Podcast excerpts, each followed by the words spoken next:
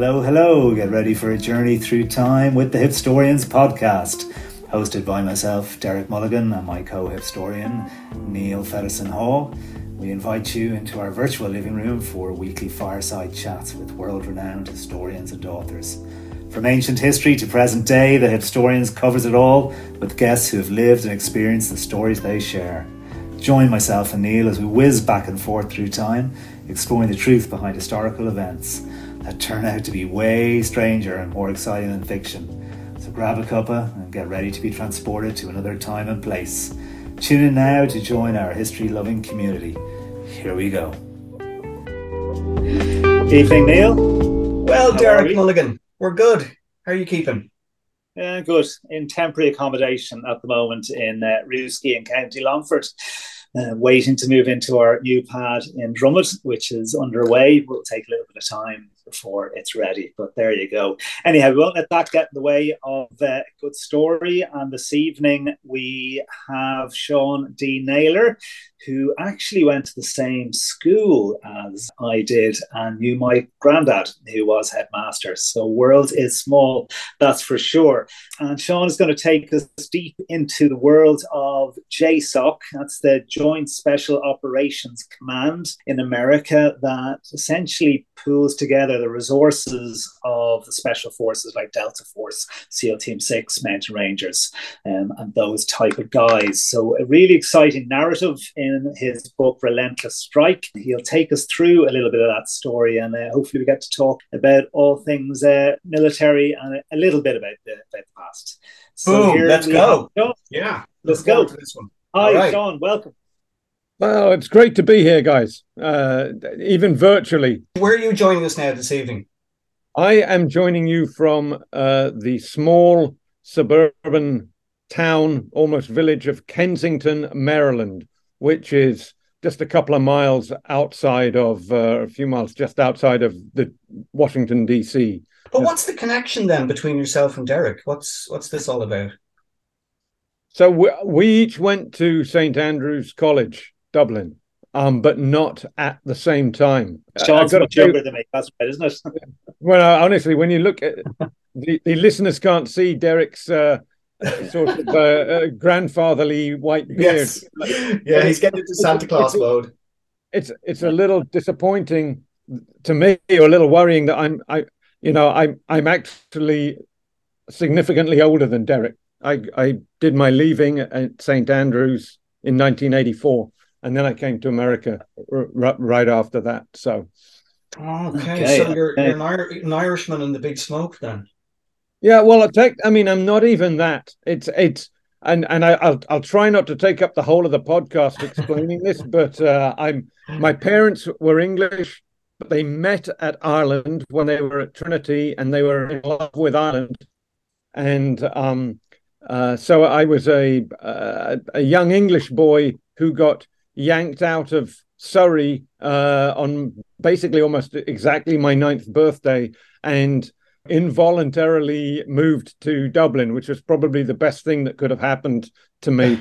I was a young English boy growing up in South Dublin uh, in the late 70s and early 80s.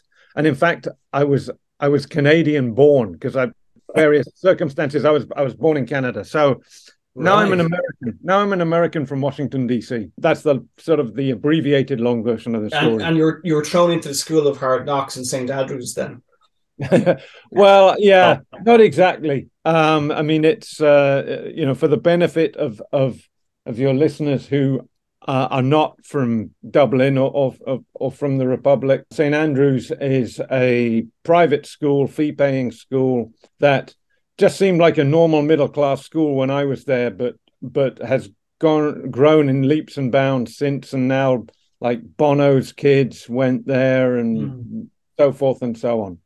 And, and Sean's kept traveling after that. I don't think you've ever stopped. Um, you've been embedded with, uh, well, I mean, firstly, you've been a reporter with the Army Times for 20 years, and you were embedded in all sorts of places Somalia, Afghanistan, Yemen. Yeah, no, that's that's correct. I was I was very lucky uh, when I um, got out of graduate school. I, I went did an undergraduate and graduate uh, work at uh, Boston University, and then I came down to Washington uh, looking for a job where I could write about the military and national security and Army Times, which is a uh, an an independent sort of privately owned publication that covers the the, the United States Army uh, had a uh, position open and I, I slotted right in and it was a perfect fit for me. So I, I stayed for more than 20 years there. And as you mentioned I I, I got to be an eyewitness to a, a, a lot of military history um, embedding with US forces in in Somalia in Haiti in the Balkans in uh, Afghanistan and Iraq, just, you know, numerous times in the last two locations, especially. I had a fantastic time there. Well, the, the book, Relentless Strike, the, the Washington Post describes it as possibly or likely the best definitive history of how America's special operations community rose like a phoenix from the ashes of the fiasco of Desert One, which was 1980. This was the Jimmy Carter uh, job to go and rescue the 52 captive uh, embassy workers in Tehran, in Iran. And it was out of this that uh, the need arose. Yeah, no, that's correct. That operation uh, failed, and when the U.S. you know military was and and U.S. government was sort of picking over the bones of that failure really and trying to figure out how to succeed the next time a requirement like that arose. They realized that the whole way that that had come together with um, a sort of a pickup team and uh, of of military elements who weren't used to working together and an ad hoc sort of command and control arrangement um, was was the first thing that that had to change really, and they needed to have a permanent headquarters and a permanent staff that could run these sorts of operations and that could rehearse them on a on a regular basis as well. And so that's why before 1980 was out, had finished, uh, Joint Special Operations Command had been had been established. And, and Delta Force uh, would have, I suppose, typically looked after the you know the hijacking of airplanes, cruiser high, you know, or uh, like those holiday cruise boats. They would have been SEAL teams and that type of thing. You got the mountain rangers involved as well.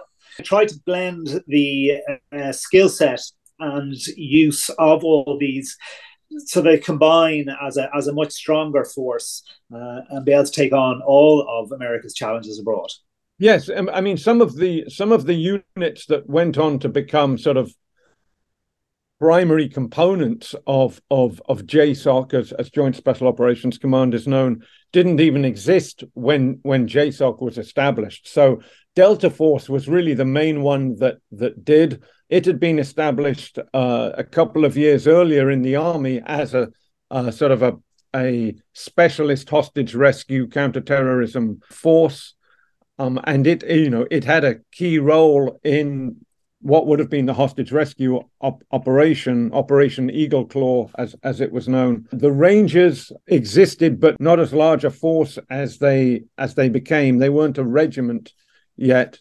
Um, uh, I think there was just one one battalion at the time. I, I, I, honestly can't remember. But SEAL Team Six did not exist. SEAL Team Six, which became you know SEAL Team Six, Delta Force, and a similar organization in Air Force Special Operations are referred to as special mission units by the military. Uh, and of course, the, the U.S. military makes everything an acronym and then pronounces that acronym. So they're SMUs or SMOOs as uh, as as they're referred to in in the uh, in the military. But those most of those SMOOs came later, and so did the uh, you know an organization I write a lot about in the book, the 160th Special Operations Aviation Regiment, which is an army unit uh, that does n- really nothing but support special operations missions, and its its first battalion in particular supports only JSOC. It's important uh, it, to to make the point for for the listener who's not sort of very familiar with the U.S. Special Operations setup that Joint Special Operations Command doesn't actually command and control all of the US Special Operations Forces, but just a subset of them that are sort of reserved for very difficult counterterrorism uh, missions and, and campaigns. Um, so most of the Army's special operations forces, which would be, say, in special forces groups, so called Green Berets, um, who are trained to work by, with, and through uh, host nation military forces. Um, uh, basically, their, their, their main jobs are to either to help friendly military forces put down rebellions or help friendly rebels foment rebellions uh, in in enemy countries. They they don't fall under JSOC. They can be detailed to them or assigned to them, but they're not. They don't fall under them automatically in the same way that Delta Force does or SEAL Team Six, which is the the sort of the the SEAL team in Naval Special Warfare Command that does the most. Uh, as you were saying, that you know, originally designed to do things like taking hold of taking over a hijacked cruise liner or something like that. But since since 9/11, they've been mostly employed in land counterterrorism campaigns. Right. You're mentioning some units there that are jumping out, leaping out at me here, Sean, because you know some of them featured in in one of the most famous battles that American forces found themselves caught up in and led to arguably one of the best war movies ever made, right? So we're talking about the Battle of Mogadishu in 1993, and of course the depiction of Black Hawk Down. So you're mentioning people like Delta, the Rangers. Those guys were hmm. involved in this operation, right? Yes, they were basically one squadron of Delta, and uh, off the top of my head, I can't remember, but like one, I think one company or or of uh, uh, or two companies of of Rangers. They formed what was known to the public as Task Force Ranger um, for that battle, but it was really that, that was to hide the fact that it was a JSOC task force with with Delta Force operators and the 160th Special Operations Aviation Regiment at, at its at its core. Um, and one of the interesting things about that operation is how many of the participants in in that battle went on to achieve sort of very high rank in in the United States military. Scott Miller, one of the Delta operators who was on uh, uh sort of officers, uh, junior, fairly junior officer at the time, who was on the ground, went on to become a four-star general and was the last four-star general in in Afghanistan uh, prior to the U.S. Uh, military withdrawal from from that country last year. Uh, he also ended up as a as a JSOC commander um, uh, and uh, I beg your pardon, I said Delta Force commander, JSOC commander, and, and, U.S. Special Operations Command commander. The U.S. Special Operations Command commands all U.S. Special Operations Forces, at least administratively, including JSOC and its units, but also all the other U- special ops units that don't fall under JSOC. What are the, what are these guys like, Sean? Have you, you met some of them personally? You've, you've... oh yeah, I, I have. I mean, um, I, I'm I'm reluctant to generalize too much. They're all individuals, and and even I would say inside some of the and units, the type of person that they've recruited might have changed over the decades.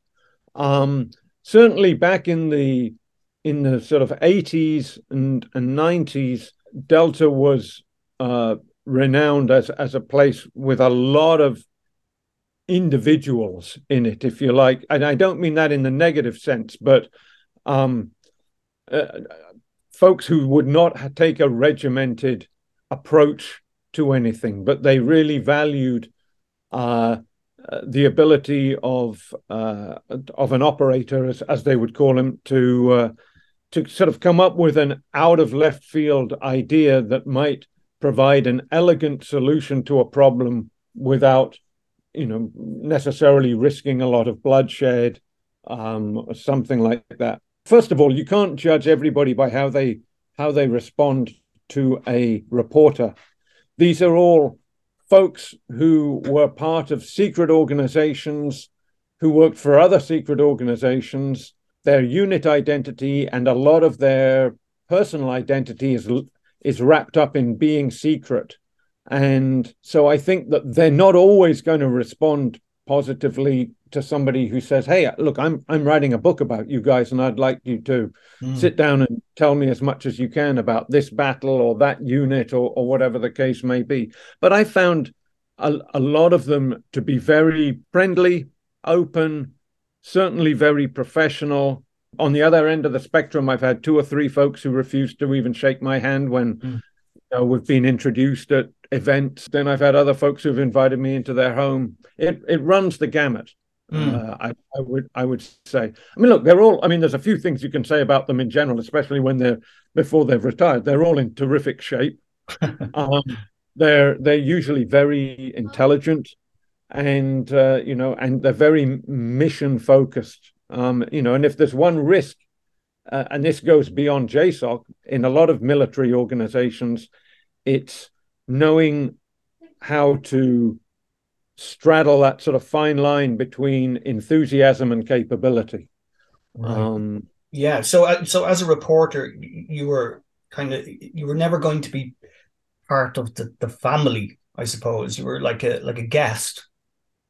Yeah, I mean, at at at best, some of these folks, both both the enlisted and and the officers, the the non the sergeants and the and the sort of the colonels and the generals understand that it's important for um, history to be recorded and stories to be told uh, and to be told accurately. Mm. Um, and you know there are others who have been raised in a culture where you don't talk, and you know one of the interesting things I think about about JSOC in particular, and even the wider US special operations community, is that they have had a very hard time shedding the culture of what I would call with, with regard to public information about mm. them, uh, shedding the culture of Delta Force from the late 1970s, around which so much of this was built,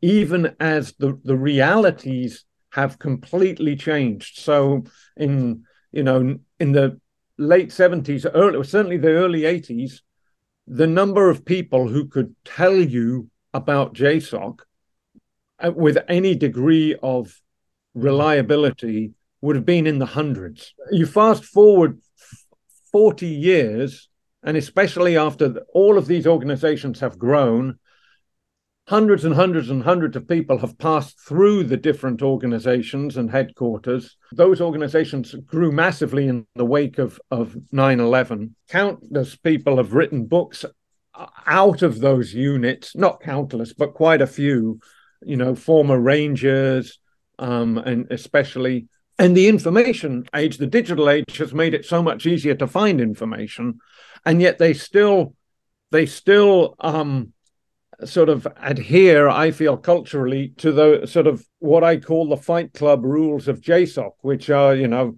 the first rule of JSOC is you can't talk about JSOC, which is an advantage once you've written a book about JSOC and people want to learn about it, then they have to go to your book uh, to a degree. But it, I do feel like they probably need to put their heads together and and come up with a different approach to how they engage with with the world publicly.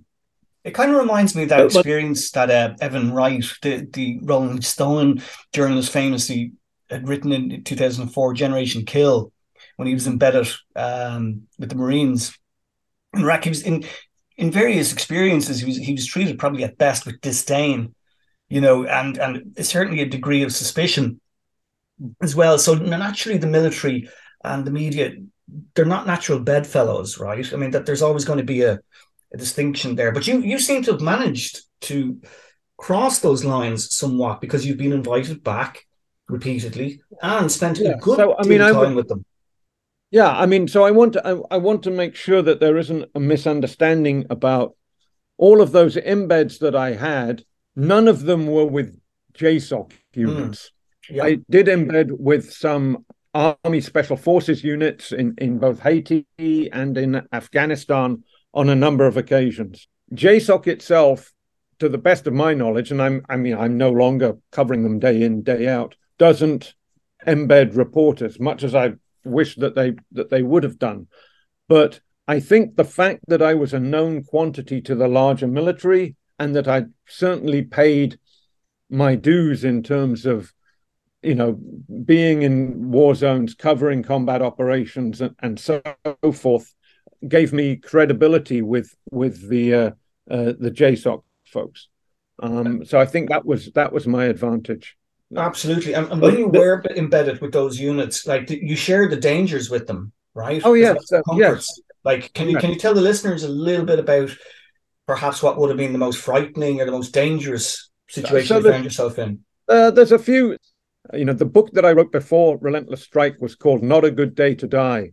the untold story of Operation Anaconda, and that was a book that um, uh, was about a, a, a, major battle, the first major battle of, of the war in Afghanistan, really that involved a lot of U.S. troops, and that was in March 2002 with troops from the 101st Airborne Division Air Assault and uh, 10th Mountain Division, and it also had a, a big JSOC piece of it, which I describe in both of those books. We were getting, we, you know, I, I air assaulted into that battle, which means I, you know, I, I an air assault is when you ride a helicopter in, into the fight, um, as a, you know, as opposed to an airborne operation when you jump out of a plane with a parachute. So I, you know, I, I, I went in with an infantry company by helicopter on the first night of the uh, of the battle, and you know, the, I stayed in the valley with them for two or three days on, on the battlefield. And I don't want to overstate it. I wasn't up close and personal getting shot at all the time, but we our position got mortared and it got various types of uh, direct fire aimed at us, you know, heavy machine gun fire, uh, I think rocket propelled grenade and so forth. So, I mean, that's an example of one in the invasion of Iraq in the spring of 2003. Uh, I was uh, with the lead cavalry squadron for the, the main US invasion force in a cavalry squadron. That was a fantastic ex- experience as a, as a reporter. And there was a quite a lot of combat involved in that, especially over one sort of uh, two day period. I'll give you a, another example from the same invasion of, of what might have been the most dangerous thing that happened. And it actually didn't involve anybody shooting uh, at us at all. And that was on the first night of the invasion. So I think we started one night. So this is sort of like 24 hours into the invasion, and the squadron is just moving across flat, flat, hard packed uh, desert. Haven't encountered any uh, Iraqi military or paramilitary forces at all at this point. And I'm in the back of a Humvee drifting off to sleep. The driver of, of the Humvee is is wearing uh, night vision goggles, which are very fatiguing to use, especially back then, over long periods of time. I mean, they they sort of are tiring just to your eyes to keep looking through them and focusing on things, but they're also heavy on on your on your head uh, at the same time. So I I woke up in the middle of the night in the back seat of this Humvee, and it was a sort of a cargo Humvee, sort of a type of Humvee that has a lot of all of our luggage was in the sort of thrown into a sort of like a, a flat bed in in the back, but it wasn't a very it wasn't like some Humvees you'll see a very thick metal, you know, very sturdy. This isn't one of those. It it, it was sort of canvas basically and. Uh, a couple of straps holding all the luggage in in in in, in the back, duffel bags and stuff like that. So I wake up in and I'm I'm in the back seat. There's two guys in the front seat. That's it. The other the other seat I think had a big radio or some other gear on it.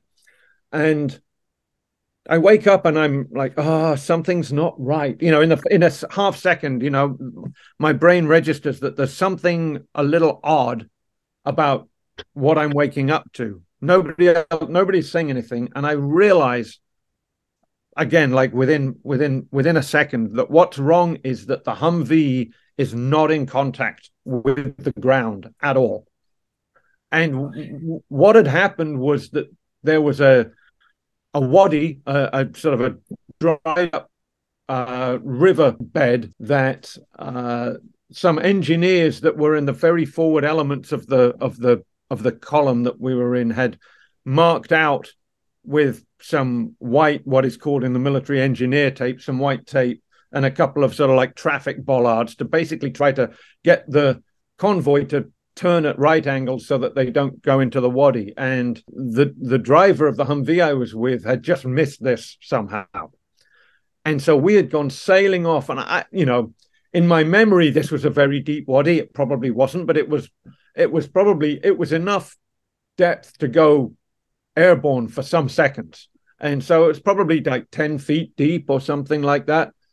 So I wake up as we're airborne going into this thing, and, and I'm like, oh, whatever's happening, this is going to hurt, you know. And I just sort of like involuntarily, you know, like crumpled my, my, my body, and boom, we hit the, the, the ground and the the two guys in the front who fortunately fortunately we were all wearing our helmets and we were all um, wearing our seatbelts which is because at some points in the wars in Iraq and Afghanistan, depending on what you were doing in a Humvee, you didn't want to be wearing your seatbelts because it could be that somebody drops a grenade in the window or you hit, uh, you know, you know somehow that something causes the Humvee to catch on fire and you've got like a split second to get out of it. And the seatbelts in Humvees, at least back then, this is almost 20 years ago, could be quite tricky to to un, unlatch. Uh, fortunately, we were all strapped in and with our helmets on. Their helmets went boom off the front of, of the sort of Perspex windshield, which left two spider webs on each side of the front windshield, um, which really looked like some, you know, Iraqi sniper had engaged the windshield perfectly, but in fact it was their helmets um, banging off the front. And then the straps holding the luggage in snapped. And so all the luggage came flying in, basically burying me in my seat. The vehicle is laid on the ground. And then, you know, uh, you know, it's sort of you're coming around and you're like, oh, guess I'm not dead. And then uh, you could hear like the vehicles behind us, you know, had obviously stopped and, you know, people come running and like, oh my God, are those guys okay? Did you see that? And we were all okay. The two guys in the front had sort of headaches, I think, for the rest of the the day. Um, and uh, you know, the the straps never never worked again to hold the luggage in properly. But uh, we were all okay. And the most amazing thing was the vehicle, the Humvee, just started up and drove away. Wow. And you know, I, I always thought that I missed a trick by not being a spokesperson for AM General, the contractor who who made the the Humvee in the uh, fantastic uh, and, and the first recorded case of a flying Humvee, which they're not designed right, to do. Exactly. Yeah. So that I mean, that's just to say that you never know when something in a combat zone is is dangerous, and you don't really know when you're driving around Baghdad in a Humvee. How often has has your Humvee gone three inches to the right of a pressure plate, you know, IED, a, a pressure plate bomb that that could have blown it up? you know. Yeah, absolutely. And what sort of effect do, does do those experiences have on you? I mean, do they have a, a lasting impression? Are you feeling the same feeling um, as as when it happened when you were describing it to us? No, I mean, I, I you know, touch wood. I, I, I, I think I've managed to avoid any what I would consider extraordinarily traumatic experiences. Every, what what causes trauma to some people doesn't cause trauma to others, and and vice versa. So I've never, as some reporters have that I that I know, I've never had an uh, you know an American service member with whom I was embedded shot by a sniper in front of me, you know, mm. or beside me. I've never had a, a, car bomb blow up the vehicle that I'm in or blow up the vehicle before or after. I mean, so it, I was still in my early to mid 30s when, uh, you know, the Iraq and Afghanistan wars were, were kicking off. And, you know, to me, it was still, you know, an adventure. That's still how I look back on it, really. It, it strikes me as you're extremely lucky then. Mm Yeah, I was. I, I was. I think. I mean, I've often thought about this, up to and including the invasion of Iraq. The units that I would go into a theater with would uh, was usually the first major army unit to go in. Um, and of course, in the 90s, a lot of these operations were more peacekeeping. Somalia originally was supposed to be something like that. Um, so, but the, the army tended not to send its you know weakest units and weakest commanders in first right so i was generally with very well led, well trained, well equipped forces, particularly in Operation Anaconda and in the invasion of, of Iraq. I'm sure that was a, a factor in the the folks around me staying safe was just you know how good they were and how and how how well how well led they were at, at, at you know tactically. But yeah, as as things went on, I, I was I was very lucky. I I, I went to um, I was supposed to in 2007 I think embed with the the guy who'd been the company commander uh, uh, of the infantry company that I was embedded with in uh, Operation Anaconda, and he was now helping train the uh, Iraqi National Police, I believe, or one of the Iraqi police forces. And just just a, a, a, week or two before, I was already in Baghdad, embedded with other units, and I was going to switch over to his unit.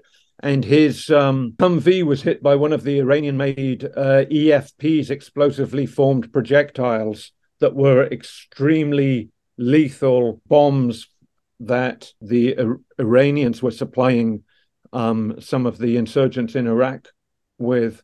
And he was the only guy to get out of his Humvee alive, and he was very badly burned in that. Stayed in the army to his to his credit, but uh, uh, you know, so I mean that you know, if, if, I'd embedded with him two weeks earlier, that I would have been in that Humvee. I mean, you know, there's lots of yeah stories like that, and and and other reporters have far more of them than I do. I, I suspect from those years. It's astonishing, Sean. We spoke earlier on this podcast to uh, Toby Hartland, isn't that right, Derek?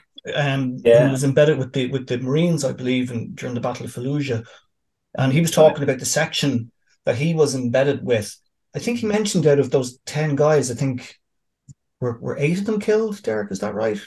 Something, like, something like that. There's something like that. Like he he he he knew personally four or five of these guys who, who were subsequently killed in action. He knew them personally, you know, uh, um, to chat to and whatnot. So your experiences sounds literally to, for want of a better pun, is that you, you dodged a bullet there. Yeah, no, I, I, I mean, I think, I think so. My last time embedded with forces, I think, was late 2010. I can't remember, maybe in some summer 2010 or 2011 and I would I would go back and do it again. If, you know, really, if, if I had the opportunity, all the way through the, especially Iraq, but you know, Afghanistan as well. I mean, there were days in Iraq where you could stand in in the the what was called BIAP, you know, Baghdad International Airport, which was also uh, sometimes called the Victory Base Complex because there was a big a big base called Victory and FOB Victory and Forward Operating Base Victory, and then a series of sort of satellite bases around that or camps that had been built.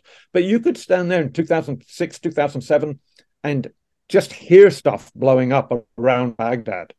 Um, I mean, one of the units I was embedded with um, uh, in in you know in in Iraq. This would have been 2006. We'd been out in Anbar um, this was a Stryker cavalry squadron equipped with the sort of uh, uh, armored Stryker vehicles. Uh, then they, instead of being uh, sent home at the end of their tour, they got extended and sent to, to Baghdad. So I went with them. And one day uh, we were all in the headquarters sort of tent.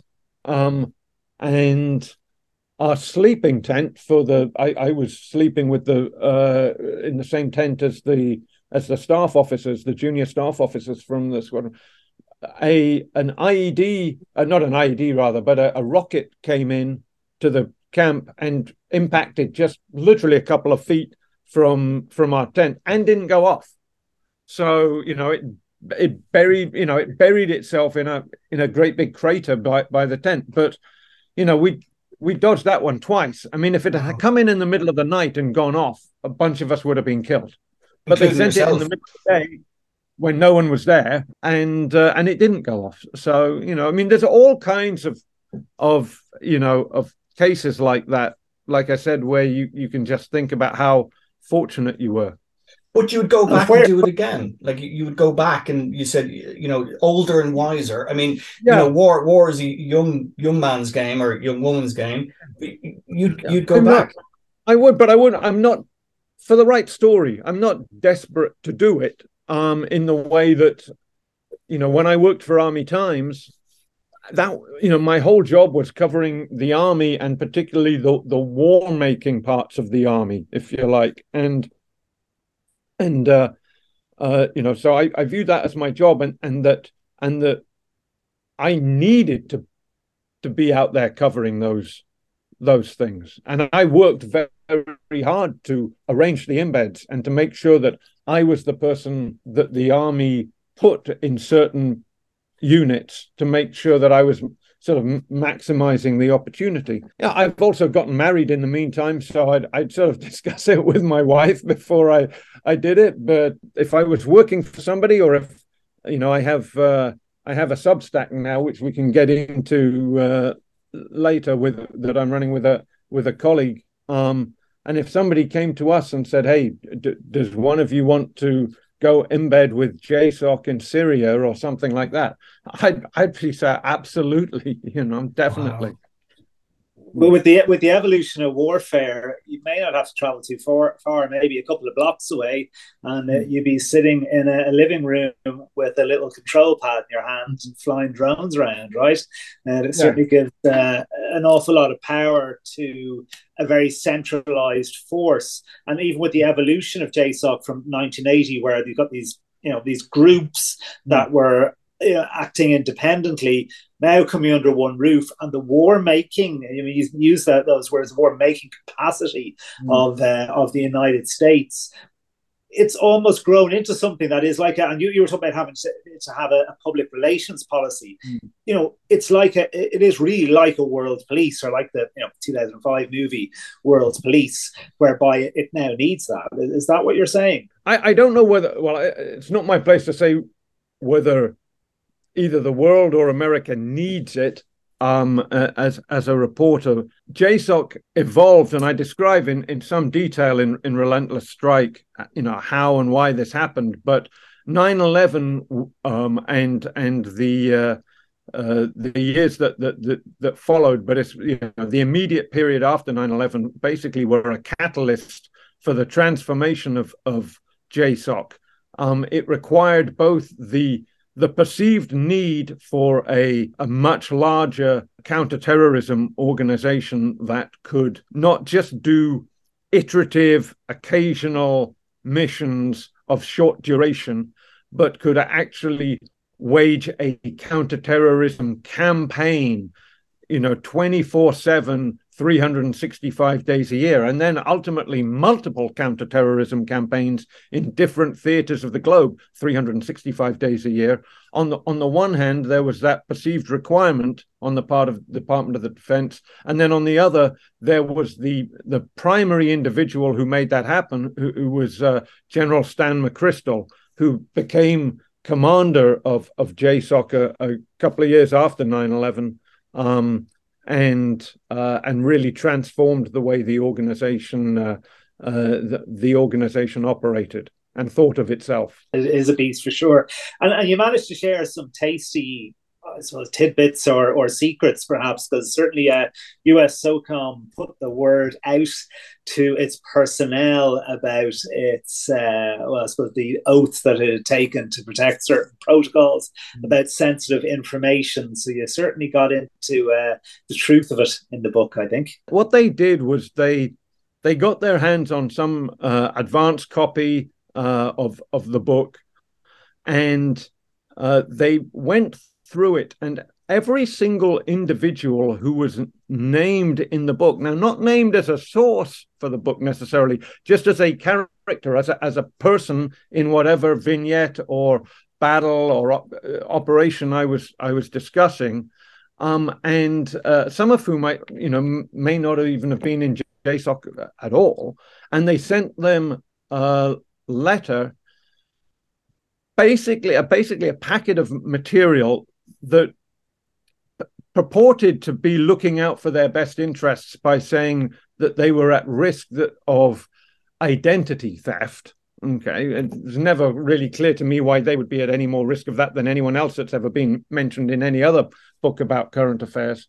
But that um, in in addition, once you read down the letter, and of course somebody you know shared the letter with me pretty quickly, um, it sort of said words to the effect of, you know, don't don't discuss the events depicted in the book with anyone to include your family or anybody else and the media might reach out to ask you about it.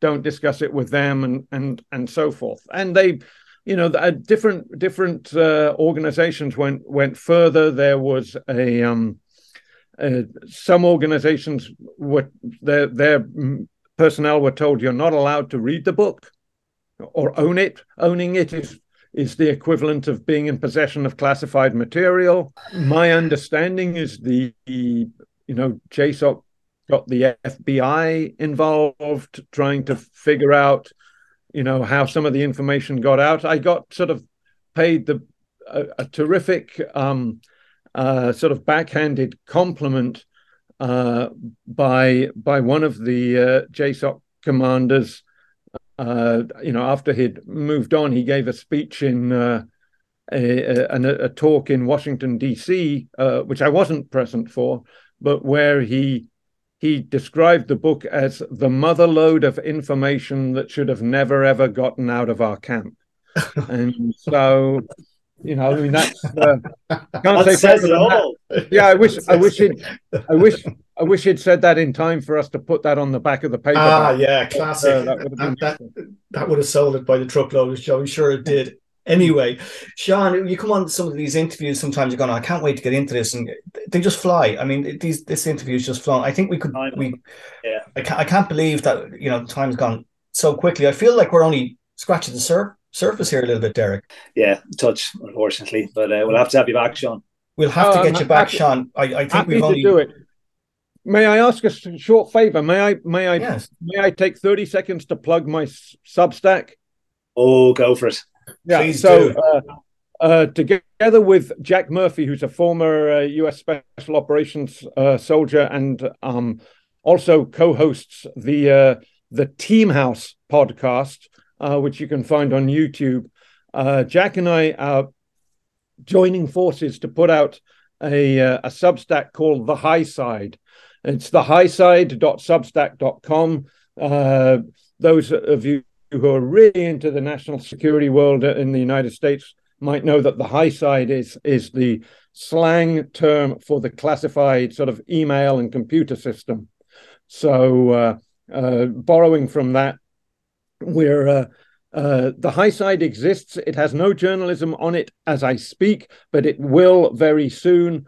Um, uh, you can sign up for a free subscription, but uh, be warned, unless our plans change drastically, once we start actually putting journalism on it, we're going to ask people to pay for it.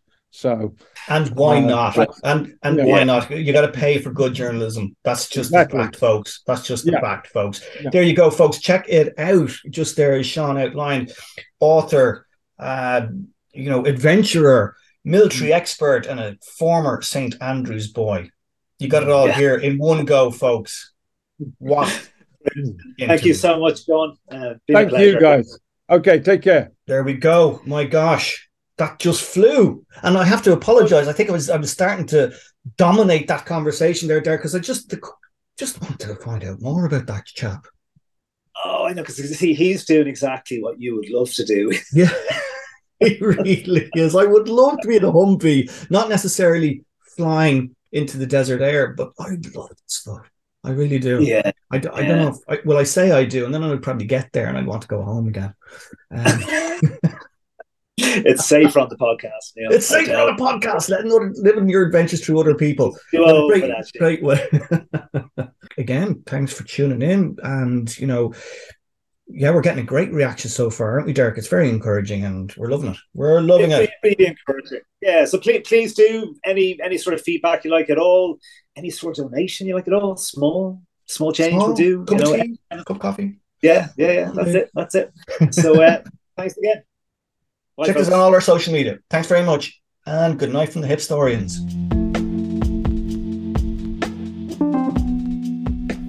I would like to take just a moment to thank all the Hipstorian followers for your support during the first five months of the show. Both myself and Neil are delighted that so many of you are enjoying what we do here. We plan to continue and expand our efforts into the future. As you can probably appreciate, it does cost to produce the show, and we have been funding this ourselves. There is a link within the episode where you can make a one time one euro enjoyment donation and we'd very much welcome uh, any donations at all. In fact, we will be offering a paid subscription tier, more on that later. And anyhow, if uh, you don't have it, don't worry, keep tuning in, we'll be here.